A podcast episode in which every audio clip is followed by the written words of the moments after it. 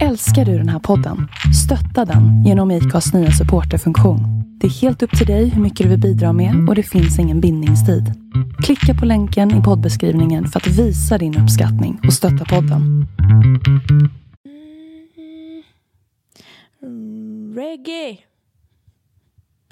Ingen sommar utan ragga. Jag gör så reggae. Ingen, sommar, utan ragga. ja, det är bra.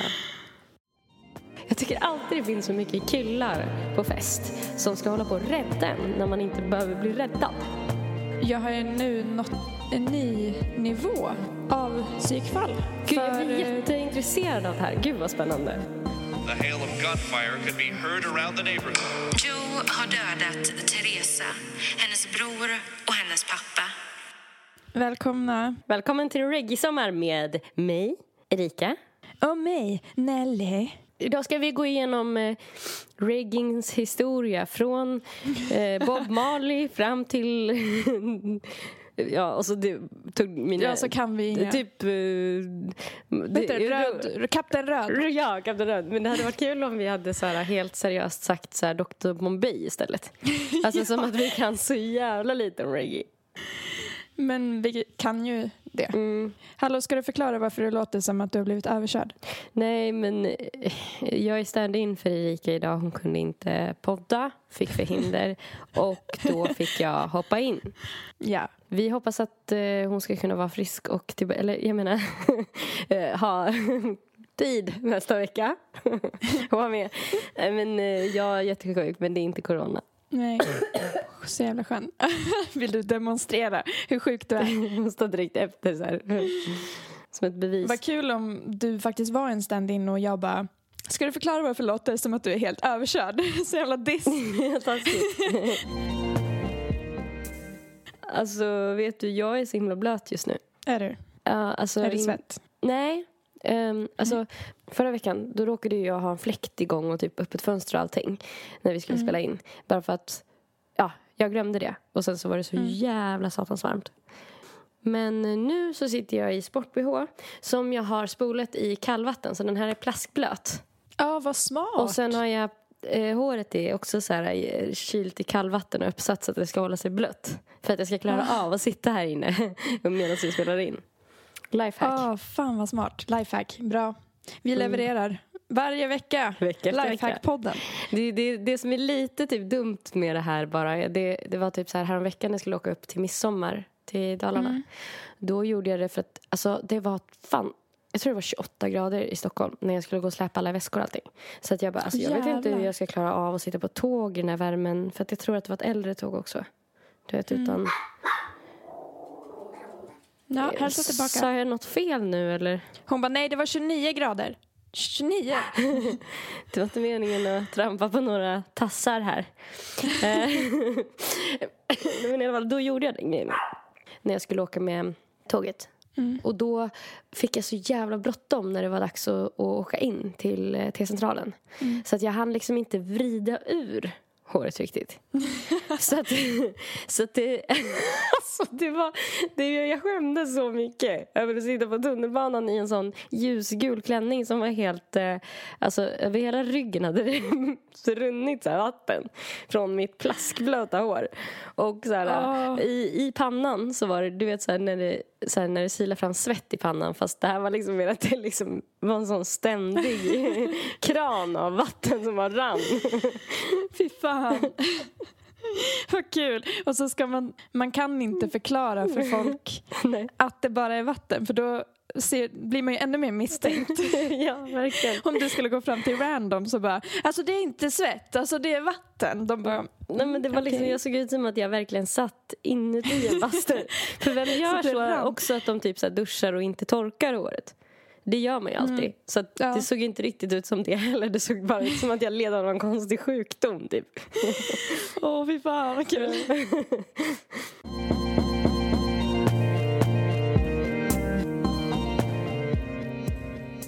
Men du, hur var din midsommar? Vi har ju inte pratat knappt någonting sedan dess. Ja men det var bra. Alltså mycket. Du kan ju inte snacka skit nu i och för sig. Nej, jag vet.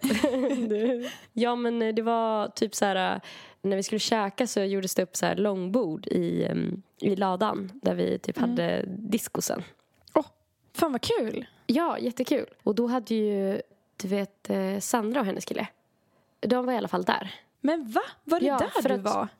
Ja, för de känner tydligen Erikas, ja nu blir det lite, ja, kille. Men Kille? Sen Ja. innan. Men de hade i alla fall riggat upp ljud och så här ljus och grejer så att det var... Nej men vad sjukt, jag såg ju på Sandras story att hon var i någon lada och eh, spelade och jag bara wow, har de rave även på midsommar tänkte jag. ja, det var där jag var.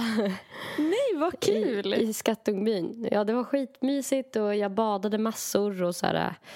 Eh, Och sen så var det typ två tjejer som hade varit så himla så här, du vet så här, två ganska gulliga, lite pluggisaktiga tjejer som hade Mm. sett till att så här, skriva nya så här, snapsvisor.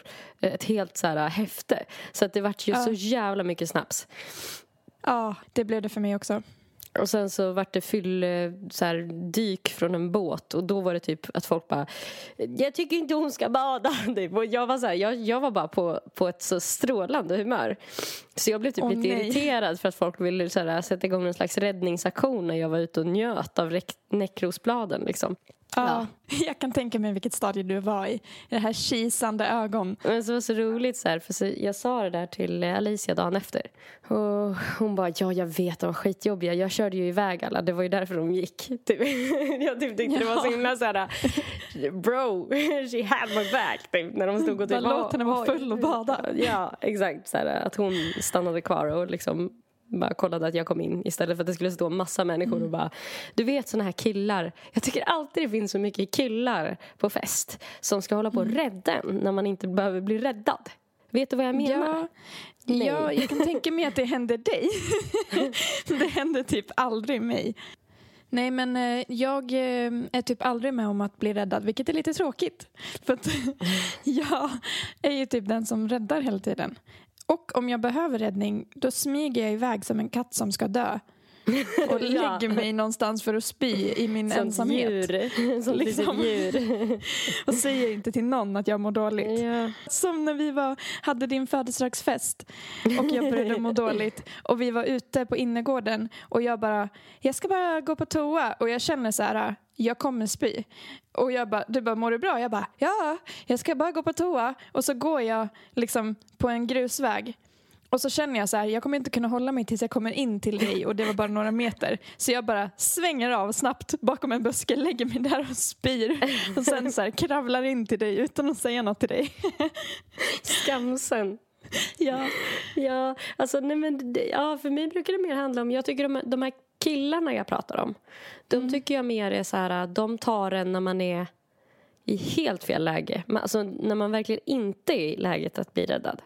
När du mår bra. Ja, när jag mår hur bra som helst. Ja, ja, det är lite konstigt. När det är liksom Nemas problem. Alltså, det kan vara att jag dansar och sen att jag typ hoppar lite vilt när jag dansar för att jag är så här, i extas. Då kommer det alltid någon som ska bara Hur mår du? Man bara, jag mår bra! Alltså, bra. Fuck off! Ja, jag känner så. Fuck off. Och det var någon annan som bara under samma fest som bara, jag mådde jättebra satt och pratade om så här lite djupa grejer som bara, Har du tagit någonting? Nej. och jag bara, eh, nej. Alltså typ aldrig. Nej. Alltså, nej. Och så bara, Alltså det är helt okej om du har gjort det. eh, du vet, började men sådär. Man bara, men nej. Nej men gud. Men vet du, du får faktiskt ett väldigt, väldigt synligt fylleface. Och jag tror det är därför.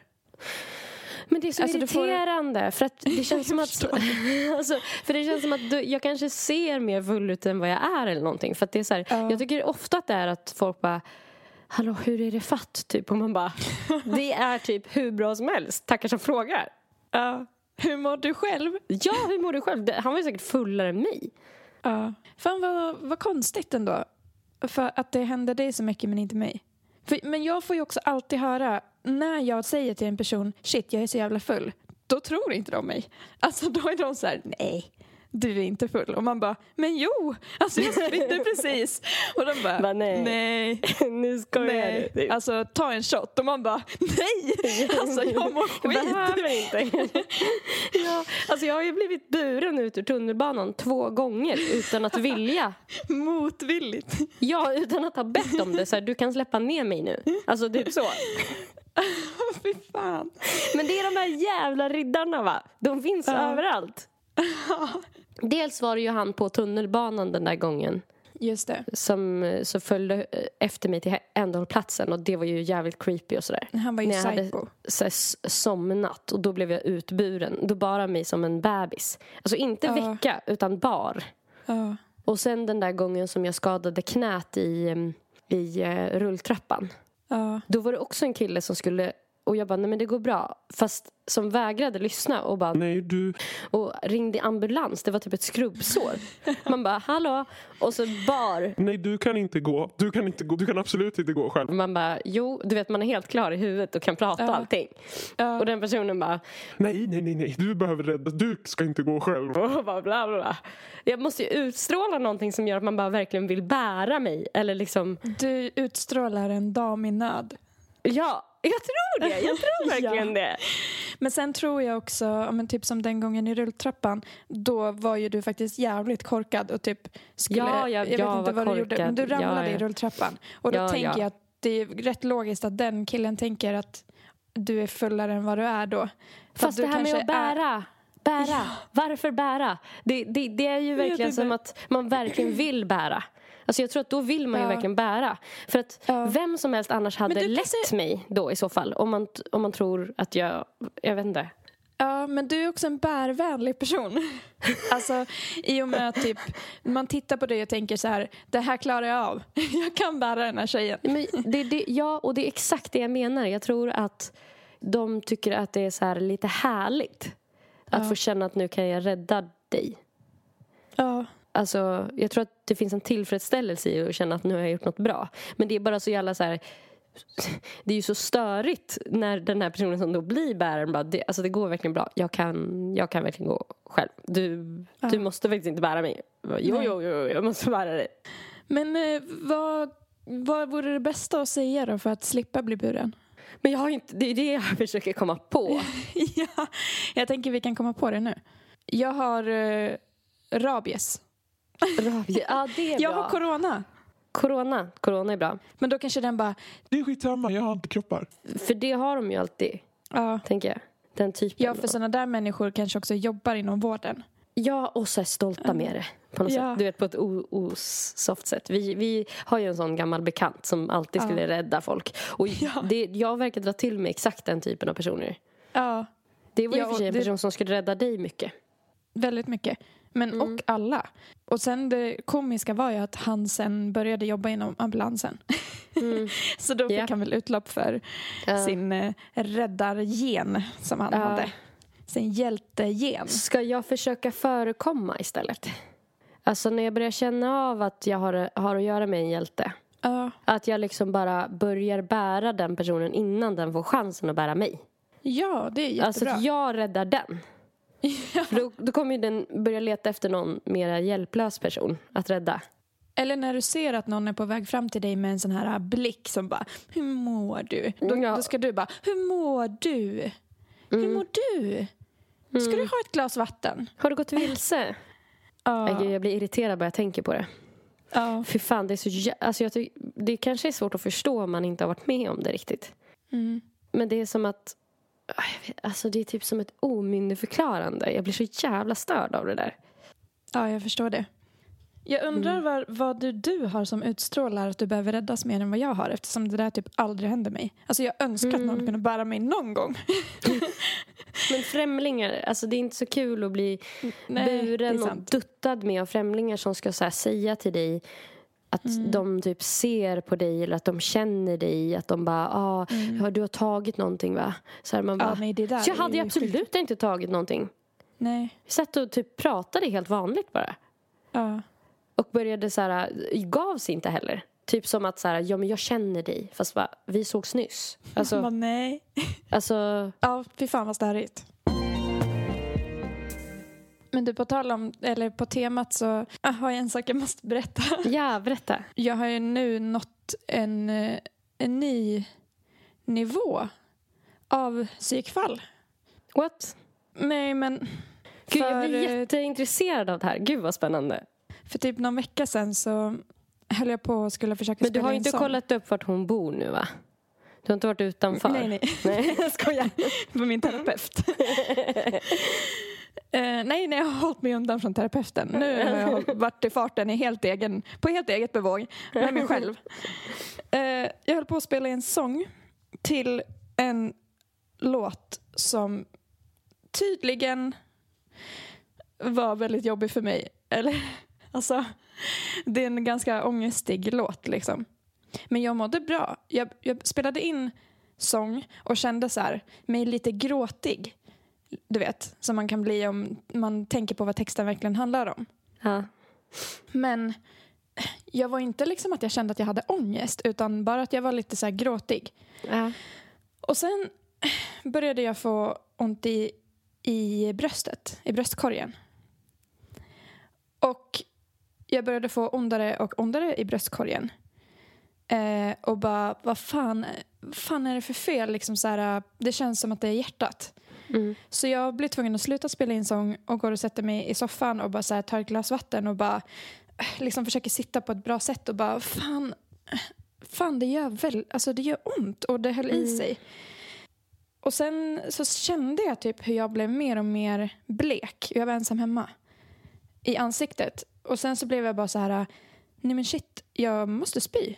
Så jag ställer mig upp och bara, nej men jag måste spy. Och så går jag mot toaletten och känner nästan hur jag är på väg att svimma.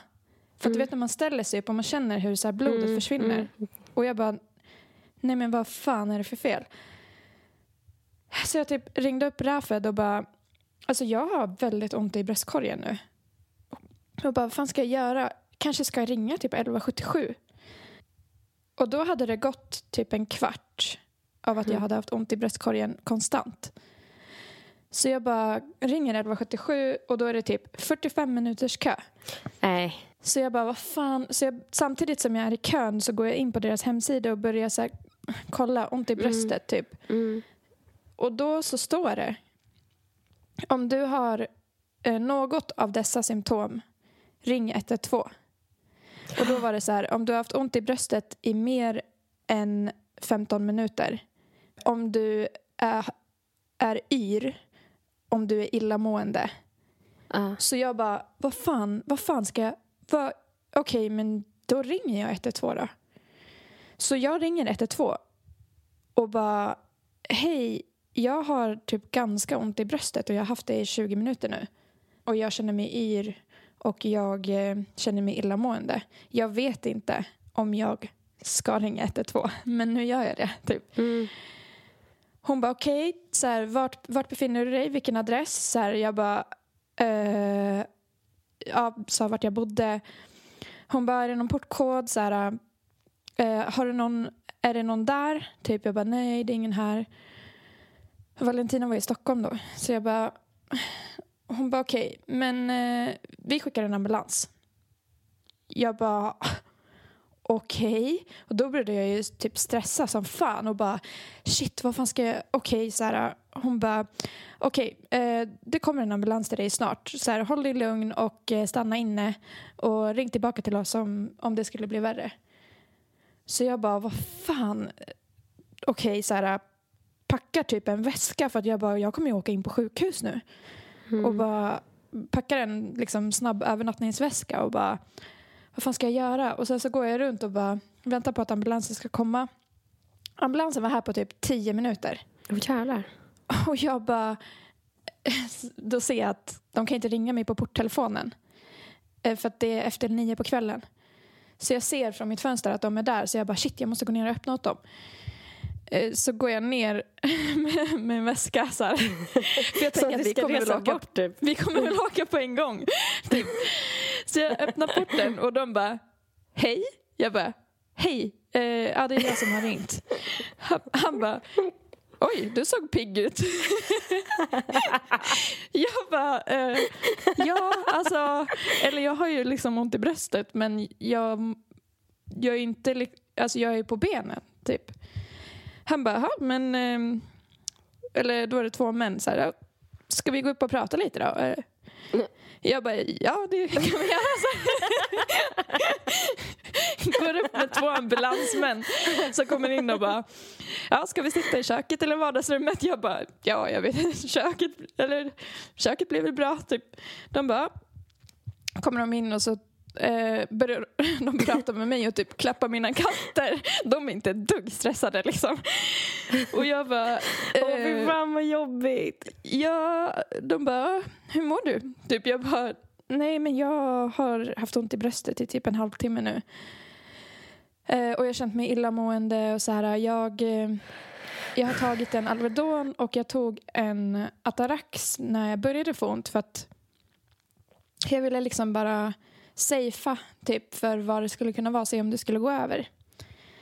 Han bara okej, Eh, då så tog de liksom tempo, blodtryck och sånt där och det var jättebra. Och han bara, har du, eh, har du haft liknande besvär förut? Jag bara, ja, alltså jag har haft typ stickningar i bröstet en gång förut.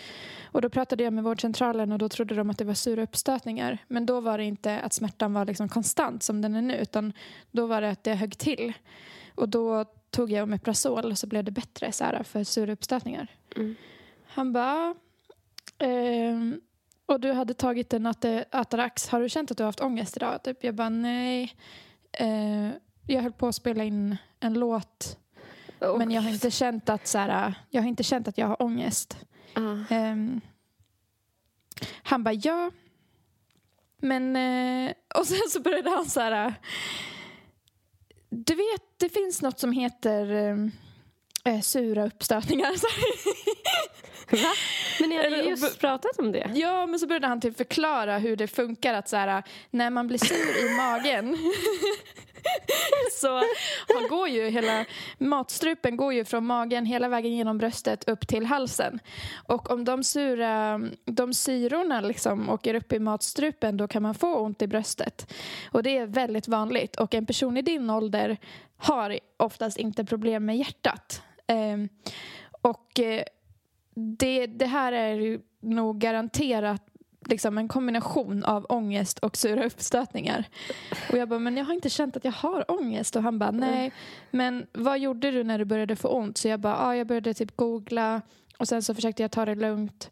Eh, och sen så eh, när jag såg att jag skulle ringa 112 så blev jag lite orolig. Han bara, ja. Och då blev du mer orolig och då fick du kanske mer ont. Och jag bara, ja. Så här. Han bara, ja. Det är ingen fara med dig. Typ, eh, du, gå till, eh, gå till Circle K och köp, eller, köp lite sån här brustablett för sura uppstötningar. och sen så eh, kan du kanske ta en till ångesttablett och så ska du se att det går över. Och jag bara, ja, eh, tack. Ja, ni får ha det så bra. Och de bara, gud vilka söta katter. Och typ klappade på katterna och bara gick därifrån. Och jag bara, Alltså, jag skämdes så jävla mycket för att jag har aldrig ringt en ambulans och aldrig, eller jo, men jag har aldrig fått hit en ambulans till mig liksom. Och nu så var jag, stod redo med, med väska, övernattningsväskan och bara, ja, då åker vi till sjukhus. Då är det jag som har problem med hjärtat och sen bara, mm, det är ångest och sura uppstötningar. Men alltså, just sura uppstötningar också, det är så B-grej Ja, det är så pinsamt. Det, det är liksom... Nej, men- Ja, för fan. Jag skämdes så mycket. och så satt jag här liksom i min skam när ambulanspersonalen bara åkte härifrån och jag bara... eh, ja, då ska vi se. Om jag tar och går till, till macken då?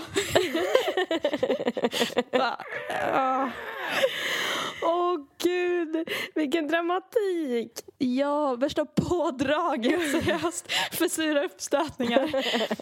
Men jag blev typ också ledsen att så här, min låt gav mig så mycket ångest att jag fick ringa en ambulans. Alltså, kom igen. Fast det är väl, ja, jag vet inte, det, jag tycker på något sätt att det gör låten bättre. Ja, alltså ni ska veta när jag släpper den här låten, that shit is real. alltså, Ja, men alltså det här ska du ju använda i marknadsföringen av låten. Och Ja. typ kanske ha en varningstext på omslaget. Alltså om du har pro- problem med sura uppstötningar Eller ångest. det ångest. Så här, tänk efter en gång extra innan du lyssnar på den här. Ja, skaparen var tvungen till och med att ringa en ambulans under Mitt tiden. under inspelningen. Ja, men jag har aldrig varit med om det där. Alltså att ångest har gjort att jag får såna där bröstsmärtor. Jag skrev med min syster sen för att hon har ju varit med om det också. Och jag kommer att tänka på henne att hon åkte in till akuten en gång för att hon hade bröstsmärtor. Mm. Hon var helt säker på att det var hjärtat. Och de Ja. gjorde jättemycket undersökningar på henne och sånt här. Och sen kom de fram till att det var panikångest. Och hon var så här, är ni dumma i huvudet eller? Alltså jag har så ont i bröstet. Liksom. Det här kan inte vara ångest. Och de bara, jo, det är det. Men ja, jag tycker det är så förvirrande att det kan sätta sig i kroppen på det där sättet. Vad ska man Ja. då gö- göra för att veta? För att, det går ju inte att veta då. Eller kan man förebygga det på något sätt? Alltså, om man har ångest ibland, att liksom typ hantera ångesten på något specifikt sätt så att den inte hamnar... Eller är det bara något man måste leva med? Jag vet inte.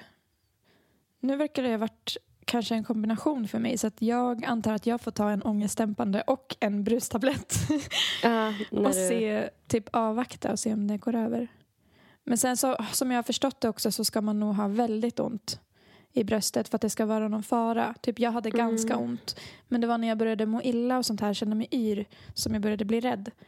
Är det också att det ska stråla ut i ena axeln? Är det vänster axel?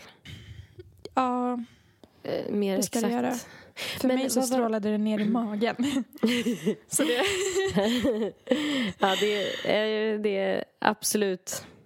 Absolut. eh, så då vad- vet ni, om ni får det, om det strålar Mm. ner i magen, ta en, eh, en eh, vad heter de? Vänta. En Novalucol för sura uppstötningar. Testa det innan ni ringer 112. Men du, jag tänkte på en grej. När du var, blev inlagd på sjukhus på um, Malta. Mm. Då tog de ju en massa prover på dig. Och det var ju någonting som hade med hjärtat att göra den gången, kommer jag ihåg. De sa bara att det är någonting med elektriciteten i ditt hjärta som inte ska se ut så här med tanke på din ålder och din hälsa, typ. Mm. Och Men sen så gjorde de ju ultraljud på mitt hjärta där i Malta och då kunde han inte hitta något men han höll med om att på EKG eller vad det var att det såg konstigt ut. Och då sa ju min läkare i Malta att så här, kontakta en läkare när du kommer tillbaka till Sverige och kolla upp det här. Mm. Och då gjorde jag det och de kunde inte hitta någonting konstigt. Nej, Ehm, okej. Så jag vet inte vad det var. Mm. Men det är ju det också att jag har legat på sjukhus så mycket så att nu blir jag ju så här, ja det är lika bra att ta det på allvar. För att Mm. ambulanspersonalen, han sa till mig så här, ja med tanke på din unga ålder så är det troligtvis inga problem. Och då undrade han om jag hade haft några tidigare sjukdomar och då sa jag att jag hade opererat bort hela gallan. Mm. Och han bara oj, varför då? Jag bara ja för att jag hade gallsten och inflammerad galla. Han bara så ung? Och jag bara ja, och jag var 19 då. Så att Ja. det här med typ att eh, jag är för ung för saker, det, det, det stämmer inte riktigt på mig. liksom. Jag vet att jag kan få grejer trots att jag är ung. Ja, Så att när han sa så här jag var för ung för hjärtinfarkt så kände jag bara du, du känner inte mig. jag har en gammal, gammal kropp. Åh gud, och så tänker jag på den där gamla, eller den där sjukgymnasten som sa att det var, han hade 85-åringar som kunde lyfta tyngre än du eller vad det Ja, var. ja men exakt, det är det jag menar. Det, det skenet bedrar. Alltså, jag är egentligen en jättegammal person. Jag ser bara ut att vara ung. Det är bara liksom hudhöljet som är fräscht. På insidan Ja. är det bara så här skruppigt. Ja. Ja, det är klart att så här, du ska ringa dit. Alltså, Ja, alltså jag har ju pratat med några efter och alla har ju varit så här. Men det är klart att du, du gjorde helt rätt. Man ska alltid ta det säkra för det osäkra. Mm. Och om det står så på 1177, då ska man ju Mm. ringa. Det är upp till Mm. dem att avgöra om jag behöver en ambulans. Och jag Mm. överdrev verkligen inte mina smärtor heller. Utan jag var Nej. så här, ja, jag var lite osäker på om jag skulle ringa men jag har ganska Mm. ont. Mm. Typ. Mm. Ja, sen så borde de ju kanske skriva den där grejen på 1177. Alltså Ja. i samband, i samma text. Så, för att det kan ju inte vara helt ovanligt. Nej. Om, om, I och med att det strålar neråt och uppåt. Liksom. Mm. Strupen går ju samma väg. Mm. Så är det ju konstigt att inte skriva dit de sakerna som är, man brukar blanda ihop Ja, vanligast. som är vanligast. Ja. Men sen är det väl också kanske att man inte vill chansa ifall att det är Mm. akut. Att man, typ, har man haft ont i bröstet i över en kvart då kanske det inte är värt att testa ta en brustablett. För tänk om, typ. Ja, ja, då är det ju fråga om minuter kanske. Ja, Ja. det är ju säkert jättevanligt att folk underdriver och de flesta som får hjärtinfarkt det är väl typ medelålders män och det är ju de som brukar underdriva så det är väl kanske därför man inte vill skriva så. Mm. Ja, verkligen.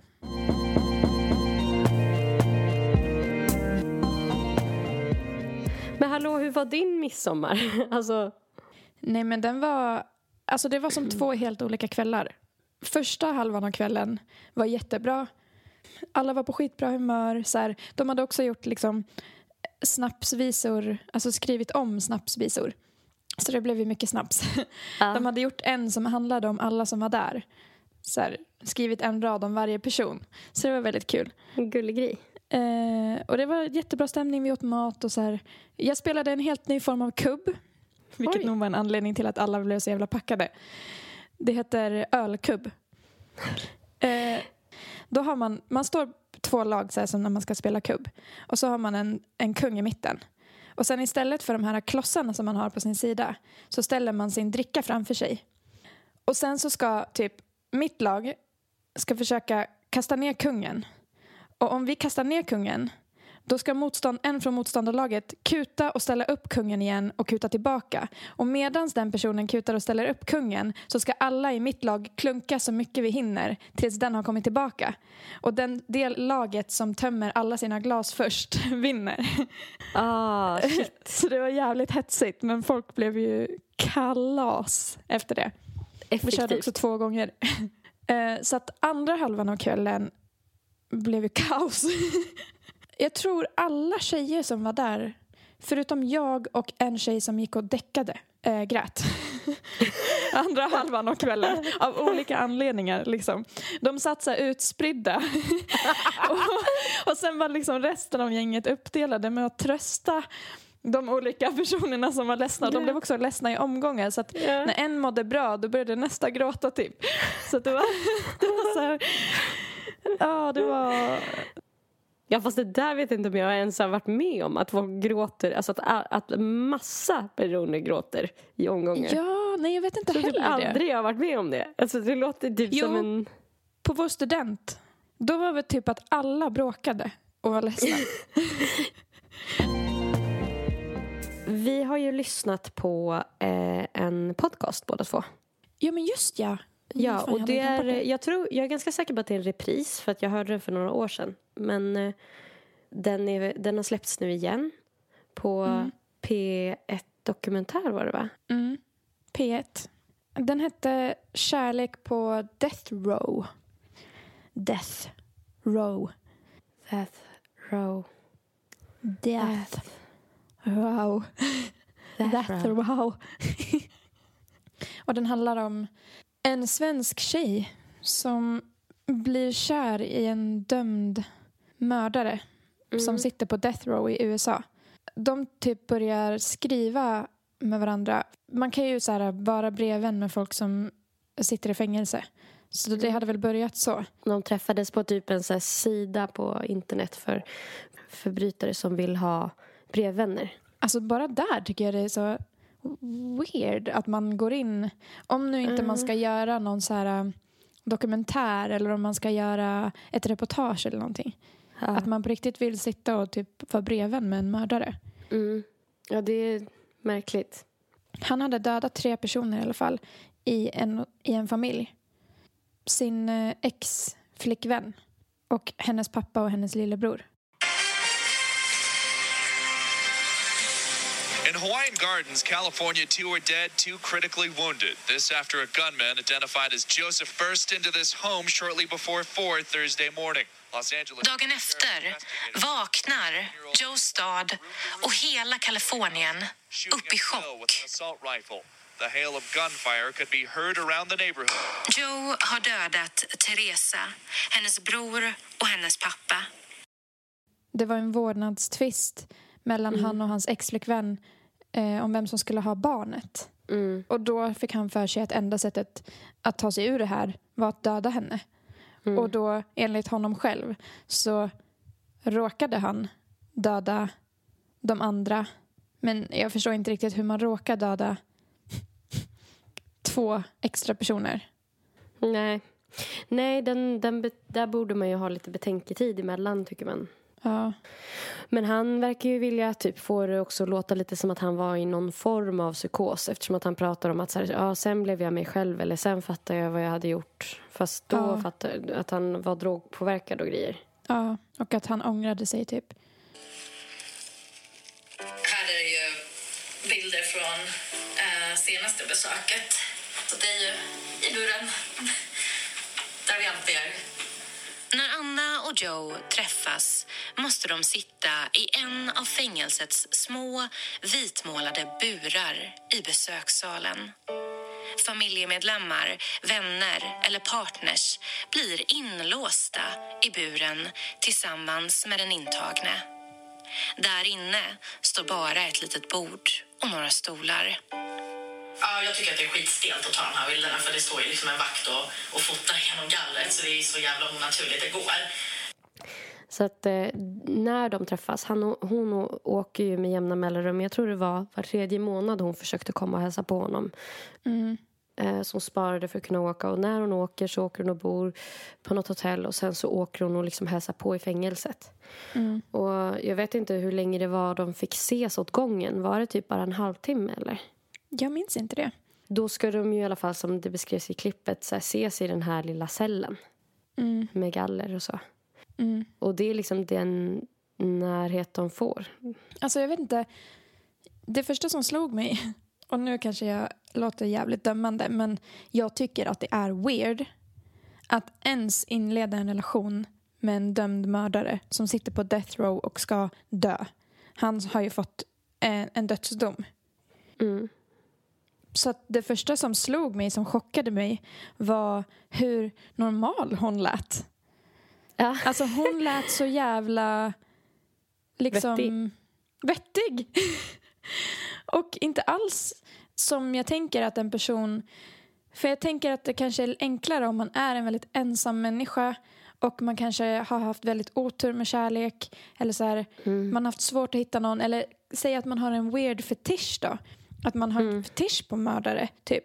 Det finns ju folk som har det. Men den här tjejen lät så jävla sane och vettig. Och att hon liksom börjar skriva med honom och sen övergår det i telefonsamtal och sen ringer de varandra så mycket att de blir kära i varann och sen åker hon till USA från Sverige till en dömd mördare som ska dö för att inleda en relation med honom Mm. och liksom träffa honom. Och sen så kan de ju bara se så, så där så som det beskrevs nu. Ja, och jag tycker det verkar så svårt att kunna leva med det. Eh, att det är det enda de får av varandra. Det enda de får se tillsammans är den där cellen.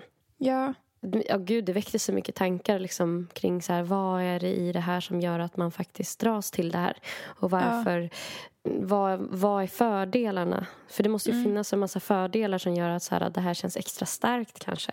Mm.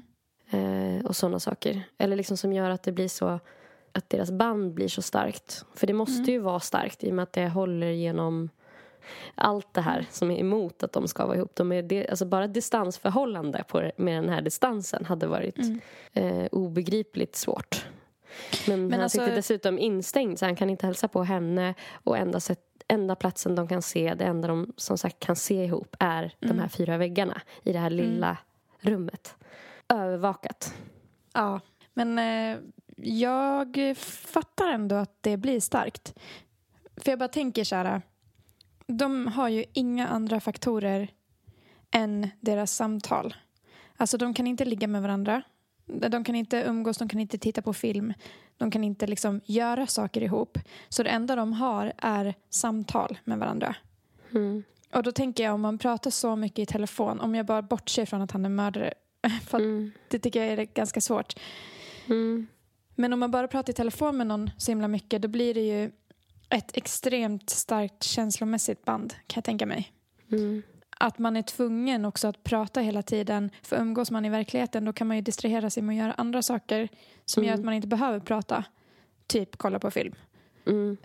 Medan de har ju bara ett samtal mellan varandra. Eller träffa andra människor också. Alltså gå ut och göra Ja. saker. Så att, nej men verkligen. För det har jag märkt med de distansförhållanden jag har haft. Att det känns som att de förhållanden jag har haft på distans på något sätt så har vi typ haft ett starkare känslomässigt band för att vi har varit tvungna att prata så himla mycket i telefon. Mm. Och det gör ju att man pratar mycket mer än vad man gör om man hänger i verkligheten. Mm. Det krävs mer av, eh, av dig själv. Liksom, Ja. För att vara ihop med någon på distans också. Och det är ju så här, det, det vet ju liksom forskningen att ger du någonting till någon så kommer du att tycka om eh, den personen mer. Mm. För att så här, det är helt ologiskt att du skulle ge något till någon som inte är värd att tycka om. Så därför så förklarar liksom huvudet för sig självt att då Alltså är den här personen svinviktig och du älskar den. Eh, och är du beredd att liksom så här, göra de här uppoffring, upp, uppoffringarna som hon då gör så känns det säkert verkligen som att hon älskar honom. För att Ja. hon, det måste, det, inget annat skulle make sense liksom, med allt som hon har gjort för honom. Nej. Och sen tänker jag också en annan grej. Eh, om man ska bara se på positiva saker då. Det måste ju vara också att hon måste känna sig så himla viktig för honom. För han har ju ingen annan. Alltså, han har ingen möjlighet att vara otrogen. Han har ingen möjlighet att liksom göra något annat än att sitta och tänka på henne hela dagarna. typ. Exakt. Eh, så att hon måste ju känna sig så extremt viktig för honom. Och det kan jag tänka mig höjer upp en. Ja, ja, verkligen. Att känna sig värdefull liksom. För att det var vid något tillfälle där man fick höra hur de pratade med varandra i telefon och hon bara Hey, how are you? What have you been eating? What have you been doing? What, what are you thinking about? Uh, did you sleep well? Och han bara Yeah, I stayed up all night thinking about you. typ sådär. Och det är klart han gör det. Han är inle- det han, hon blir ju liksom enda ljusglimten på något sätt. Hon blir ju hans godis, lördagsgodis.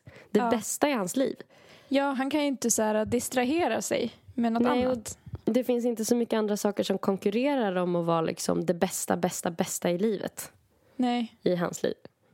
nej, han kan ju inte Ehm. liksom sitta och spela CS hela, hela natten. Ja, ni vet ju hur de är annars va? ja, fy Nej, fan. men, eh, ja, nej, jag blev typ pyttelite inspirerad. Alltså, alltså inte att jag själv skulle vilja dejta en, en dömd mördare som sitter inlåst, såklart inte. Nej. Men, men typ att det fanns många så här framgångsrecept ändå i, den, i det där för, förhållandet som är så här, de här, det omöjliga relationen. Typ. Jag tror att känner man att så här, det här är omöjligt och det är lite overkligt och nästan lite magiskt så tror jag typ att man blir att förhållandet får lite liksom eh, bli lite trimmat av det. Att bli extra liksom starkt och magiskt. Så här, mot alla odds, typ den. Ja, verkligen. Vi klarar, oss, vi klarar vad fan som helst, typ. Mm. Men alltså jag, jag bara har så jävla svårt, för att jag kan typ förstå eh, att man kan bortse från Alltså nej, nej, jag känner inte att jag står för vad jag säger nu. Men jag, jag Ja, kan men prata lite, tänka testprata mig lite. att man kan bortse ifrån att han är en mördare om man redan har känslor för honom. Alltså att känslorna tar över. Men jag har så svårt att förstå hur man börjar prata med en person som är en dömd mördare som sitter på death row. Alltså hur man börjar bli kär i personen. För att då vet man ju det från start. Och jag fattar inte hur man kan tycka att det är en bra idé att börja prata i telefon med en dödsdömd mördare. Men jag Att tänker här- typ att man inte mm, är kär i, i början. Nej, Utan precis. att det bara är spännande. Alltså, och sen Ja. när du lär känna personen så slutar det vara en mördare typ, för dig. Ja. ja, men jag skulle inte vilja lära känna... Nej, nej men precis. Men, men jag skulle lätt kunna tänka mig, alltså för att när hon beskriver så här hur hon blir brevvän med en fånge typ. Mm. Jag tycker det låter skitspännande. Mm. Alltså, inte för att jag tänder på fångar utan mer Nej. för att av samma anledning som att du och jag du går på efterfest med ett gäng rövhattar och kostymnissar. Att det blir så här what? Det här är sjukt. Typ så här, vad är det här för människa? Typ Och det så här är ett liv man inte känner till, typ. Ja, men så jävla nyfiken, typ så. Mm. Mm. Ja, i och för Eh, sig. Det kan jag också förstå. Så det tänker jag typ är ingången kanske. Om det inte är att man typ tänder på sånt. Mm. Ja. Men sen så, uh, jag vet inte. Det jag reagerade så starkt när hon sa så här... uh, Nej, fan vad hon sa, typ att han är så mycket mer än bara en mördare och att typ vem som helst skulle nog kunna bli en mördare. Och så intervjuade de ju hennes bästa kompis som hade följt med henne dit. Och att hon var så här... uh, Ja, typ jag känner ju också att han är mer än bara en mördare. Alltså, jag Ja. har bara så svårt typ att... Det, det låter bara så det. sjukt att typ du skulle börja dejta en mördare och att du skulle bara säga Nelly, ska du hänga med mig till USA? Jag ska träffa den här dödsdömda mördaren och det skulle vara kul om du ville följa med. Och att jag ska bara, ja men jag supportar. typ, eh, ha så mysigt. alltså, det låter bara så jävla sjukt för mig. Alltså, jag tyckte hon var så jävla slapp också, den här bästa kompisen. Ja, För att, eh, hon var ju med och blev intervjuad. Och då så var det typ att hon beskrev hur vistelsen hade varit. Och medan Anna besökte fängelset satt Sandra på hotellet och väntade. Då tänkte jag att hör du inte av dig inom en, en viss tid så då tar jag taxi dit. Så får man väl fråga eller någonting tänkte jag. Eh, så jag hade lite koll på klockan hade jag. Eh, så. Inte för jag visste vad jag skulle göra där men jag tänkte att jag, jag får fråga i så fall. Om det skulle vara så. Hon bara, ja, men jag satt ju på hotellet och väntade och hade liksom koll på telefonen och så här, ifall att hon inte skulle höra av sig när hon sa så här. Då skulle jag väl börja åka ditåt och kanske gå till fängelset och fråga vad som... Fråga då? Vad... Men man bara, hallå? Alltså, du vet, hade du blivit så här, kärat ner i, i en person som har mördat tre personer och typ Ja. Jag, mot förmodan fått mig att gå med på att dels att du ska åka dit, för det, jag hade inte stått bakom det. Men Nej. också så här att jag följer med och stöttar. Ja. Så hade jag ju var, suttit fan i bilen utanför och väntat eller typ i något väntrum. Jag hade ju varit på plats, nära. Jag hade också suttit i väntrummet eller typ så här under stolen där du satt. Stått och bråkat typ med dem i, i receptionen om att, att de skulle släppa in mig. Typ. Alltså, Ja. hon bara, nej jag satt väl där och väntade och så här.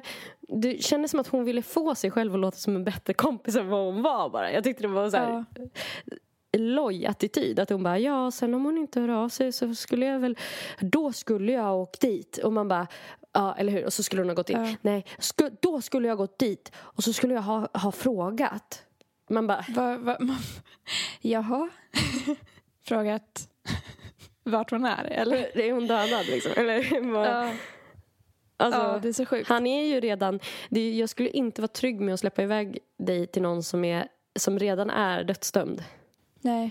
Alltså de får ju säkert så här, eh, att de får ännu mer restriktioner och stängs in kanske ännu mer. Men vad fan har han förlorat på att bara ha ihjäl någon? Om han nu skulle vara en sån som tycker det är typ kul att döda. Ja, för, exakt, för han är ju redan dödsdömd. Precis som du sa. Det kan liksom inte bli så mycket värre liksom. Nej. De har väl i och för sig vakter runt säkert. Jo, jo. Eh, men, men alltså, en annan Men sak jag tänkte på så jävla mycket. Det var att så här, okej. han är dödsdömd eh, mördare. Det, är också, det spelar faktiskt väldigt stor roll vem det är han har mördat. För nu, han har mördat sin ex-flickvän. Ja. Skulle jag känna mig trygg att gå in i en relation då med en person som är kapabel att mörda mig om vi gör slut? alltså, för jag tänkte, för hon hoppades ju på att för det var ju snack om att de kanske kommer avskaffa dödsstraff i, i där, där han satt. Och att Ja, han kanske med lite tur skulle slippa dödsstraff. Och Mm. då skulle han bara, bara få livstid och då vet man ju att då kan han ju komma ut någon gång Mm. när han blir eh, äldre. Mm. Och jag vet inte om jag skulle hoppas på det. För att vadå, tänk om hon inte orkar vara ihop med honom hela den tiden han sitter inne då och så gör de slut och så blir han jättearg på henne och så mördar han henne när han kommer ut. Mm, mm. Sen så är det ju så Äh. också att hon beskrev i början varför hon hade gått in i det här. Då sa hon ju typ att Nej, men jag är en väldigt så här, impulsiv person och jag har liksom alltid gillat äventyr och gå mot strömmen och typ bla bla bla. Och jag tänker mig att i början, säkert första tio åren av att uh, vara gift, dö, uh, liksom vara ihop med någon som sitter på death row Mm. uh, så är det säkert ett äventyr. Man känner sig så här, shit, cool livsstil, lite häftigt så här. Men vad händer när hon tröttnar på det och träffar någon annan och så kanske han får komma ut?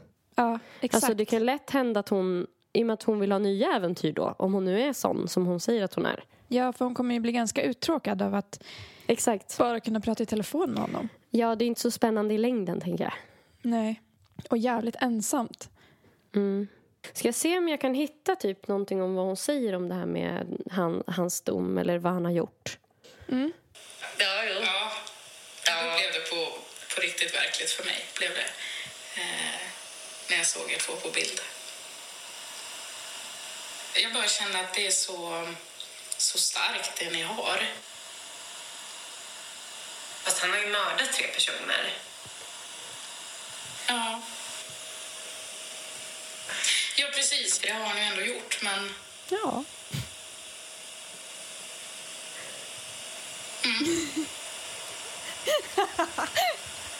Men Anna, tycker du... Vad tänker du kring liksom det? Jag vet ju om det. Det är ju ingen nyhet. Eh, man behöver inte hålla på och, och prata om det hela tiden. Liksom. Alltså, jag vet om det. Eh, och jag vet att, mina, alltså att det här valet sticker i folks ögon. Jag är mycket, mycket medveten om det. Eh, men det spelar ingen roll. Det behöver man ju inte hålla på och prata om. Alltså, det var ju länge sedan. Men alltså hennes kompis är så jävla tafatt. Hon är liksom bara glad för hennes skull. Åh, det ni har är så starkt. starkt. Och så bara kommer reportern in och bara Ja, fast han har ju mördat tre personer. Och då bara, det blir en lång tystnad och så bara, ja, ja, Ja, jag vet ju. jo. Jag bara känner att det är så, så starkt det ni har. Fast han har ju mördat tre personer. Ja. Ja, precis. Det har han ju ändå gjort, men...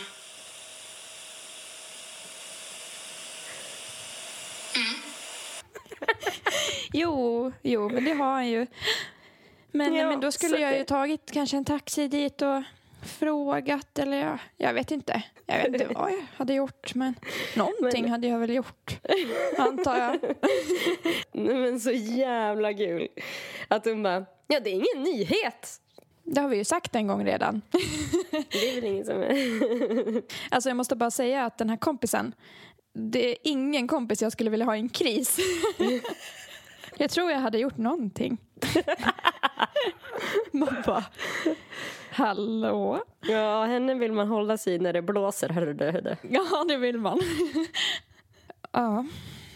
Härligt med ett fängelsebröllop. Och sen var hon ju så här, ja vi jag kommer ju säkert gå ut och äta och så här med hans närstående. Och, men sen vill jag nog bara stänga in mig på hotellet och prata med honom i telefon. Mm, mm. Ja, på, på um, bröllopsfesten liksom. Bröllopsnatten. Ja, okej, då ska vi se. Eh, Jag jobbar ju inom vården eh, och har gjort många år. Eh, Och jag kom in på det spåret tack vare min faster som alltid har jobbat inom vården också. Och det, I och med att det är så stort behov så är det inte svårt att få jobb där. Och sen, eh, sen har jag fastnat liksom. Och Det där var faktiskt någonting jag tänkte på när vi lyssnade på den här dokumentären. Att hon beskriver... Alltså jag funderade lite över vad hon har för andra intressen. För det berörs inte alls. Hon kanske har massa intressen. Men, eh, men hon beskriver då sitt jobb inom vården och såna här saker. Att det var liksom att ja, där hamnade jag väl för att det fanns behov. Och sen fastnade jag väl. Typ sådär. Sen vet jag inte hur mycket hon har i livet utöver det. Men jag kan tänka mig att en sån här romans gör att hon typ känner att hennes liv blir lite mer speciellt. På något sätt. Ja, jag tänkte också på att det låter inte som en jätteäventyrlig person. Som Nej. så här fastnar inom ett jobb på vården. Eh, inte för att jag har något emot att jobba inom vården, jag gör det själv. Ja. Men som så här fastnar... Att hon, hur hon beskriver det. ja, det är mer det. Och då känns det som att hon typ fastnar i den här relationen också. Mm.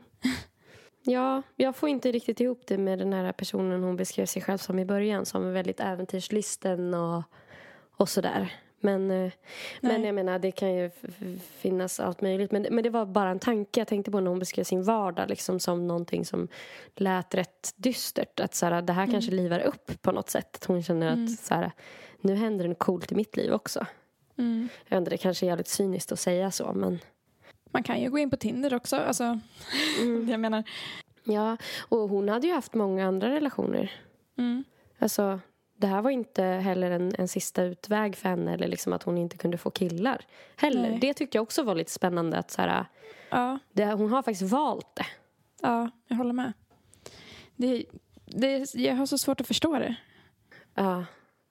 Ja. Och sen om hon hade varit i något så här abusive förhållande då känns det som att det skulle ha nämnts som en anledning.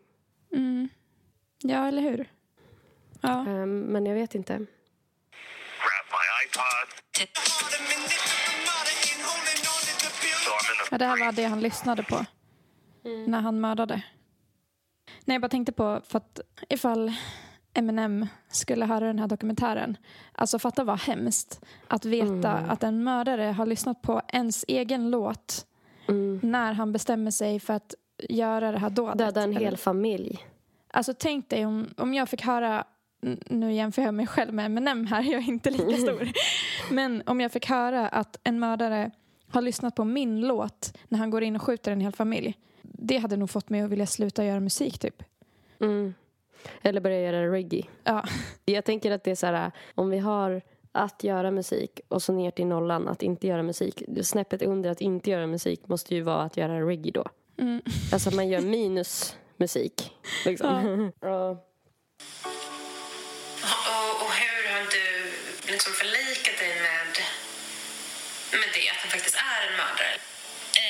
Alltså, I början tänkte man ju mycket på det och speciellt då när han hade berättat hela allt. Det, alltså, det är klart man tänkte på det ett bra tag och jag gör ju det fortfarande ibland. Liksom. Uh, Alltså, det är ingenting, jag tänker liksom inte, jag ser inte han som en mördare. Liksom. Och det är inte så att när jag tittar på min telefon och hans nummer kommer upp att jag bara, oj, nu är det mördaren. Liksom. Eh, nej, absolut inte. Han är så mycket mer än sitt brott.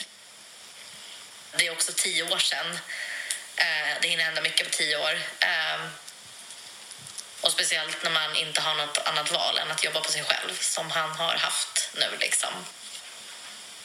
Jag tror att det kan, alltså att vem som helst kan, kan bli mördare. Eh, och jag tror att man ljuger om man säger att man aldrig skulle kunna. För att blir man tillräckligt pushad eller liksom, är det något som händer någon anhörig eller så då tror jag att alla kan komma till den punkten. Sen om man gör det eller inte, det är en annan femma. Men jag tror att alla har det i sig.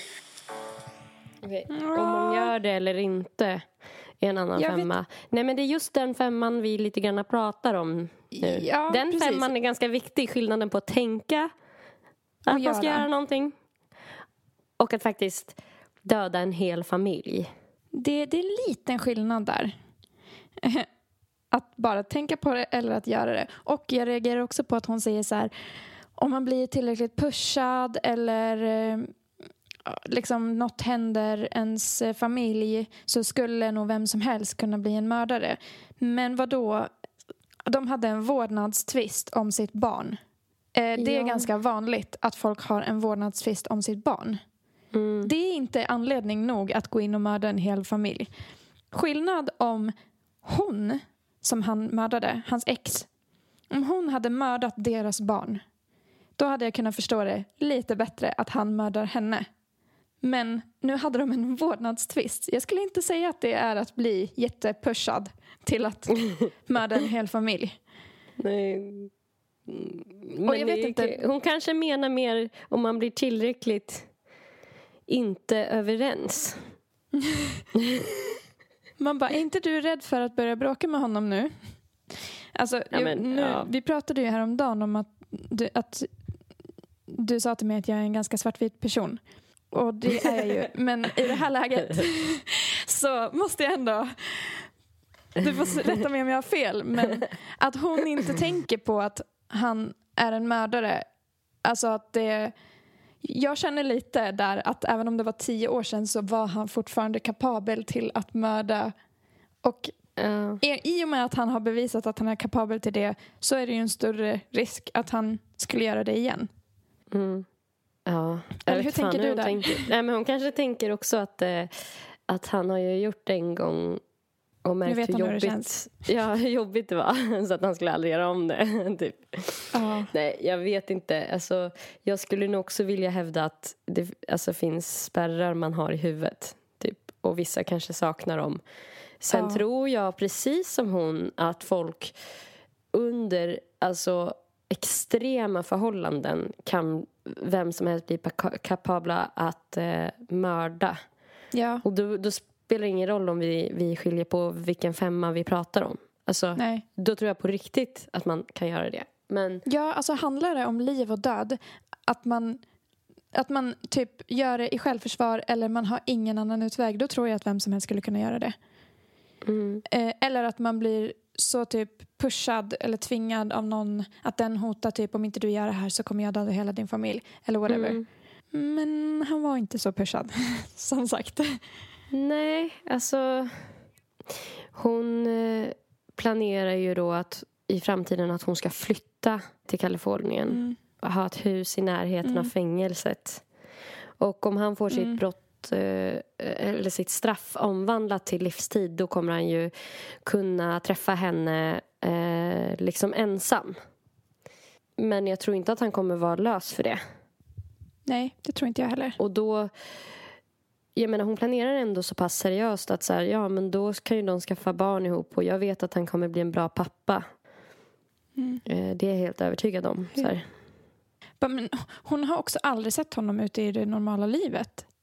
Hur kan du vara Hon, övertygad men, om det? hon menar att han kommer vara en bra pappa från fängelset för att han kommer ju aldrig komma ut. Mm. Nej, eller kanske när han blir äldre. Alltså när han blir pensionär typ.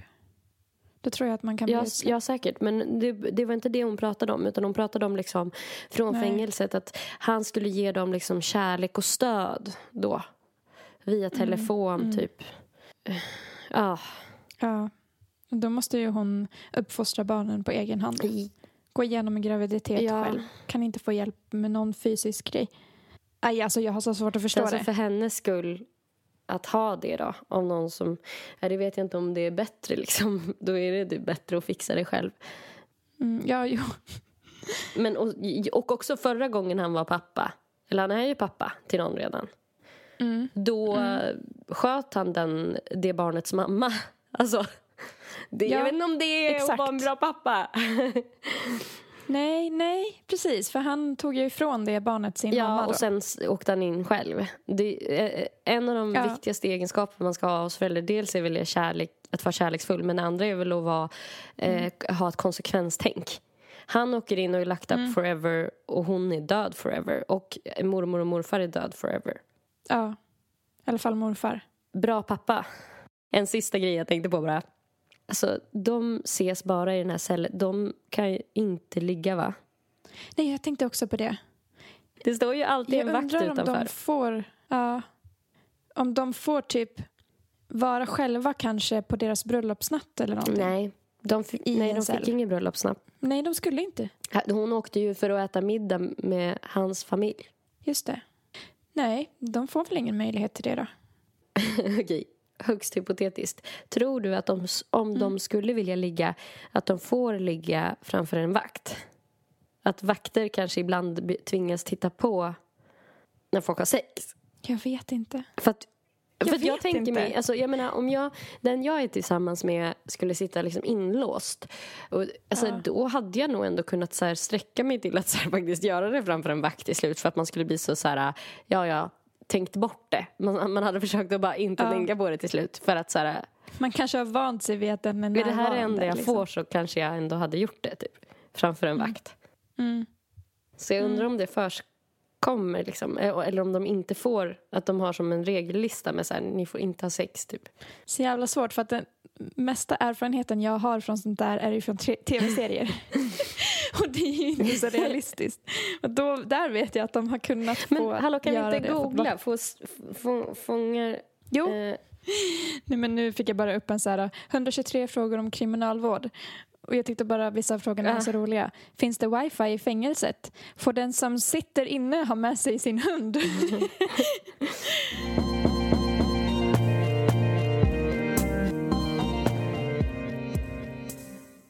Nej men jag hittade en artikel här nu. Magasinet paragraf.se. Ja. Kända fångar världen över får beundrarbrev från okända kvinnor. Inte sällan leder det till sexuella aktiviteter i ett besöksrum. Efter alla skriverier om att den danske styckmördaren Peter Madsen har fått flera kvinnobesök så vill nu Dansk Folkeparti och Socialdemokraterna förbjuda livstidsfångar från vissa typer av besök. Vår kriminalvård ska inte vara en äktenskapsförmedling för psykopater, säger Peter Kofod Poulsen från Dansk Folkeparti till tidningen BT. Oj, ramaskriet om livstidsfångars sexuella aktiviteter med kvinnliga beundrare grundar sig i att ubåtsmördaren Peter Madsen haft flera besök av villiga tjejer i Storströmfängelset. Dessutom har en kvinnlig vakt tvingats sluta efter att hon ansetts ha en för nära relation med honom. Av en del jag läst i internetforum och debattartiklar så verkar det finnas en del svenskar som tycker att den typen av regler också borde införas i Sverige. En tyckare som skrev i Sydsvenskan menar att fängelsetiden ska självklart inte vara en tid för dating. Även bröllop borde vara omöjligt under tiden i fängelse. Ja, och så står det här. Hela denna diskussion är baserad i en typisk pöbelmentalitet. Va? Ska fångar få ha sex? Va? Ska fångar få uppleva kärlek? Ja, i Sverige är det faktiskt en rättighet att ta emot besök så länge det är av ostraffade personer som inte anses kunna äventyra säkerheten i anstalt. Och helt ärligt, vad är det för fel på det? Visst går det ju att ifrågasätta friskheten hos de kvinnor som besöker en man som Peter Madsen som mördat och styckat en kvinna, sannolikt med någon form av sexuellt motiv. Men det handlar trots allt om vuxna kvinnor som har rätt att fatta egna beslut i sina liv. Vad ger en massa tangentbordsriddare rätt att döma? Och vad ger politiker i Danmark rätt att försöka förbjuda kärleksbesök? Shit. Dessutom finns det undersökningar som framhåller att sex och inte minst kärleksrelationer som sådana har en positiv effekt på den mentala hälsan. De svårigheter som är förenade med att sitta inlåst lindras alltså av möjligheten att träffa någon i ett besöksrum. Någon som i sin tur medför att de som friges rent psykiskt blir bättre rustade att återgå till samhället. En annan fördel är att kärleksbesök håller fångarna lugna. Intagna som vill kunna ta emot besök sköter sig i större omfattning. Ser man till USA... Såklart de gör. Kåta hundar. har jag fått utlösning. Uh, Ser man till USA där det i de flesta fängelser är svårt att få besök i enskilda rum där man kan ha sex så är våldet grövre och frustrationen högre. Även om våldet i amerikanska anstalter naturligtvis inte enbart kan förklaras genom sexuell och emotionell frustration så är det en bidragande faktor. Och inte minst, rimligen det mest viktiga argument, så gynnar kärleksbesök rehabiliteringen. Genom att knyta sociala band genom en relation så minskar risken för återfall. Forskning har visat att intagna som kommer ut till någon form av familjesituation ofta känner ett större ansvar, vilket är en faktor som kan avhålla dem från kriminalitet. Sex och kärlek är helt enkelt något positivt. Så vitt jag kan se finns ingen negativ sida, utom möjligen att en och annan fånge lär få lida av ett brustet hjärta om de lämnas av den, den de blivit kära i. Men detta är väl snarare något som alla straffivrare i samhället tycker är bra. Ja, det här är en krönika. Um, men då verkar det som att det är lagligt i Sverige och Danmark. Shit. Uh, men att det är svårare i USA. Ja. Gud vad spännande. Vilken ny värld det här var. Det är så roligt också hur man typ tycker att man kan beröva en man på hela sitt liv och allt som tillhör men inte sex. Där går, där går går gränsen. fan Alltså vi kan inte beröva Skitsamma vem du har mördat. Det är klart han ska kunna lägga. Han måste få kunna lägga för fan. Det kan man inte beröva någon. alltså, Ja, herregud. jag tycker vi säger så va? Ja, jag tycker också det. På Instagram så heter Nelly, Nelly Malou. Ni kan också lyssna på hennes musik på Spotify och typ exakt överallt. Där heter hon också Nelly, Mal Nelly Malou. Ja, och håll utkik när jag släpper min EP för då kommer en ambulanslåten Ja, vara ja, med ja, där. ja, men då får ni ta det lugnt. Då måste ni äta Atarax samtidigt som ni lyssnar. Ja, och var redo med brustabletter för magsyra. På Instagram heter Erika zebra track. Zebra stavas med C. Och på Spotify och andra streamingtjänster heter hon Zebra Track och där kan ni lyssna på hennes jätte, jättebra musik. Tack för att ni har lyssnat. Reggae! Ingen sommar utan ragga. Ut och ragga med er nu, men håll er borta från fängelsefångar. Ja. Är ni snälla. Fast ni vet ju att ni kan ligga med dem om ni verkligen vill. Ja, det går faktiskt att kringgå. Okej. Puss hej! Puss. Hej.